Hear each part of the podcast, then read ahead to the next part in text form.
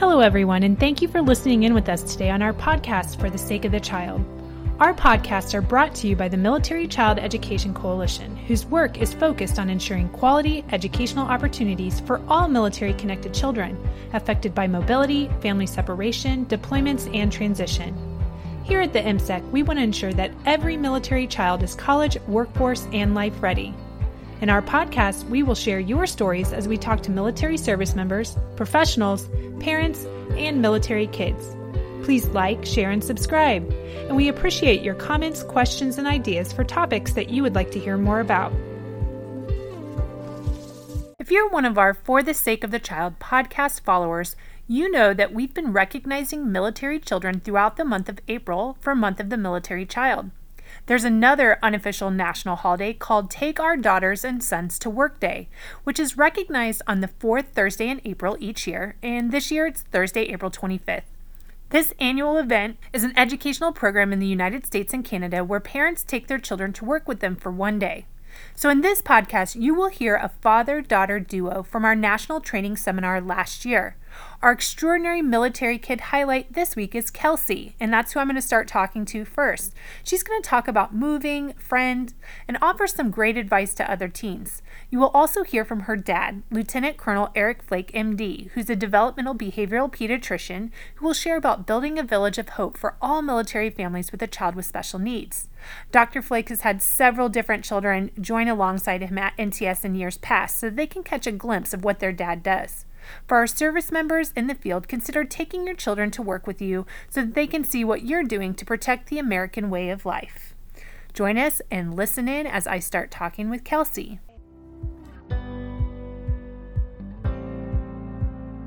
All right, I think I'll start by talking with you. First of all, thank Okay. you for being here. You're welcome. And so, Kelsey, tell us a little bit about your story and how you're connected to the military. Well, for my entire life, I've been in the military. We've been moving about every three years. I have lived in Biloxi, Mississippi, um, Ramstein, Germany, and here in Washington. Well, not here in Washington, but in the other Washington. Mm-hmm. Got it. Thank you so much. What do you like most about being a military kid? Well, I love meeting new people and seeing new places. I've been, as I said, all over. Yeah. Yeah. And what has been the most challenging aspect about living the military lifestyle? Well, I feel like moving is kind of like a love hate relationship. You love going and seeing new places and meeting new friends, but it's always sad leaving a place that you've loved. Yeah, we've heard that. Like pretty much most of the students we've interviewed that are military say that very same thing. Like that it's wonderful at the same time that challenges, you know, it's also a challenge. So we've Yeah. definitely been hearing that. So, can you is there anything that you wish other people knew about military kids in particular? Hmm. Well, I feel like with being a military kid, we have grown independent, I guess, and that we put on a brave face, but even like the most confident person needs friends, and that if you ever see someone that's like just walking by themselves, like just go up and talk to them, or even if you see someone that like looks like they're confident and looks like they're having a great time, they still might have some hurt inside that they're just trying to hide. We know that military kids serve too, so we really appreciate your service also. So, thank you so much, Kelsey. So, now we'll switch gears a little bit. Okay. That was excellent. You were awesome. Good job. Thank you so much for allowing her to talk with us, by the way. You bet. I'm proud of my, my daughter, Yes, who is an amazing young lady. And she sure is. has yes. developed incredibly well, Yeah. despite my my attempts at. at- she, she's. I'm really proud of her. Thank you so much. So let's switch gears a little bit to the professional side. Let's talk about supporting families with special needs. Can you talk to us a little bit about those families living overseas and some special considerations that we might have for military families living overseas? So I think it's important to understand that there there's a process that's established called the Exceptional Family Member Program. that is intended to ensure that a family, wherever they are in the world, have the, the medical and the educational resources able to, to meet the needs of that, that family and child. Because uh, it's my opinion that the military understands that as the family is supported and ready, then the service member is, is ready to defend our country. And, um, and about one in five, or 20% of uh, families, are enrolled in this program.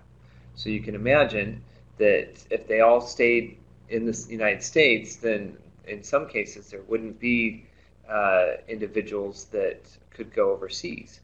Uh, so we try to support to the best of our abilities uh, some of those children with special needs in an overseas environment. And typically, you you can capture most of the special needs, but there are some with very complex needs that just need to, more stability and um, the medical resources that are only here available in the United States. Um, that being said, there are some conditions that are a little bit more challenging, uh, autism being one of them, that is difficult to support families overseas, especially when the children are young.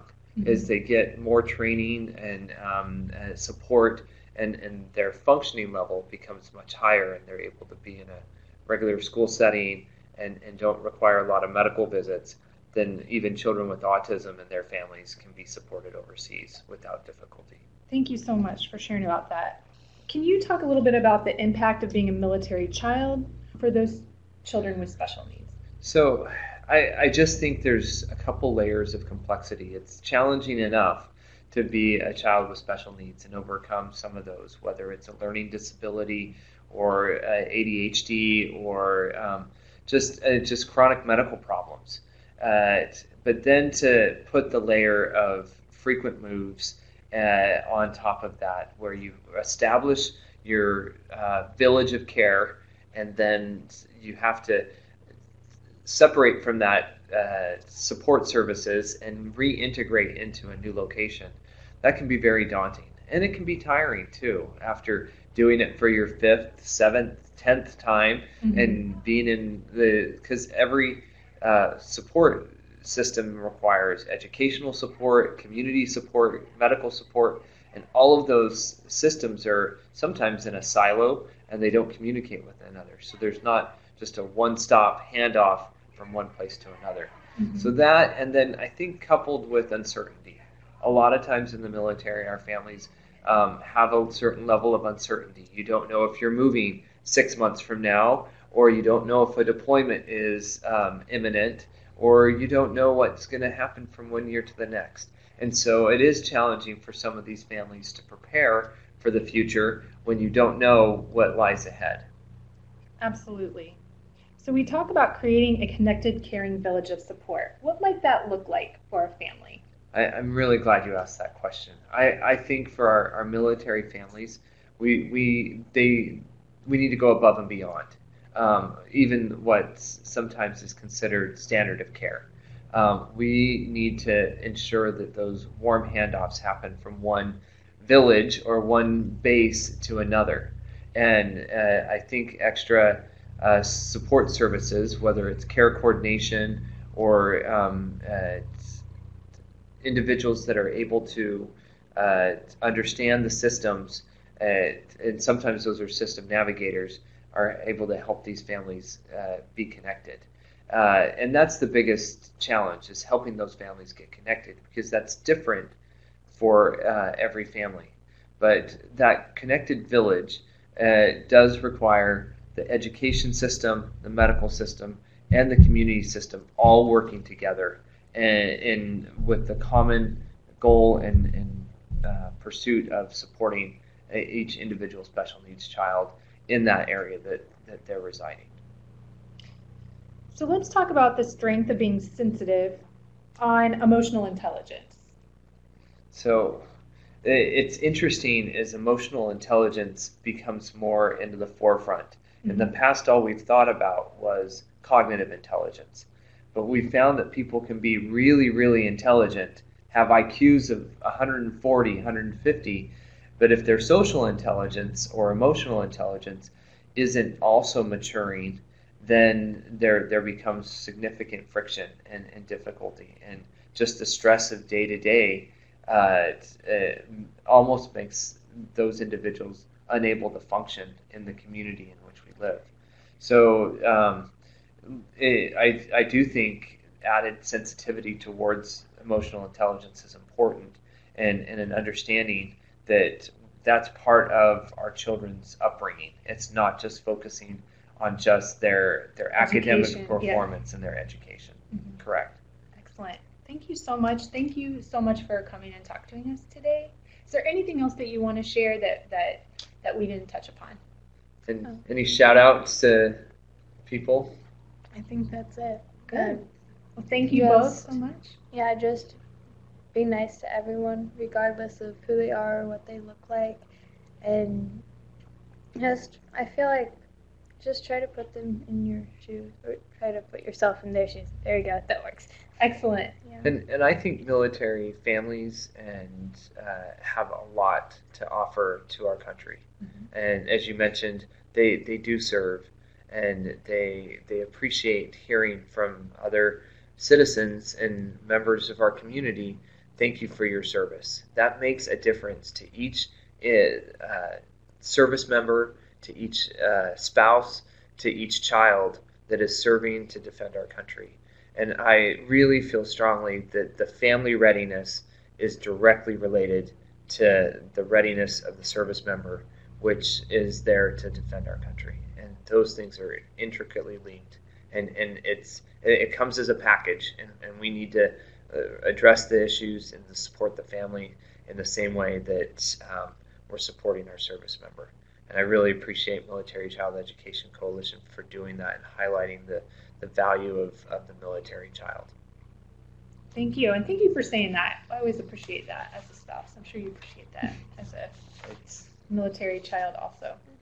well for me, it's if if my family's not cared for, Right. then I, I don't know what I would do. Right. Going in deployments and but the fact that I know my family as well, Mhm. it helps me be okay with that uncertainty. Yep. Um, that that future. If I have a move coming up, uh, if I have uh, additional leadership or command that I need to take, then I have no problem taking on those additional roles, and I'm better prepared to serve our country, knowing that my family is being supported.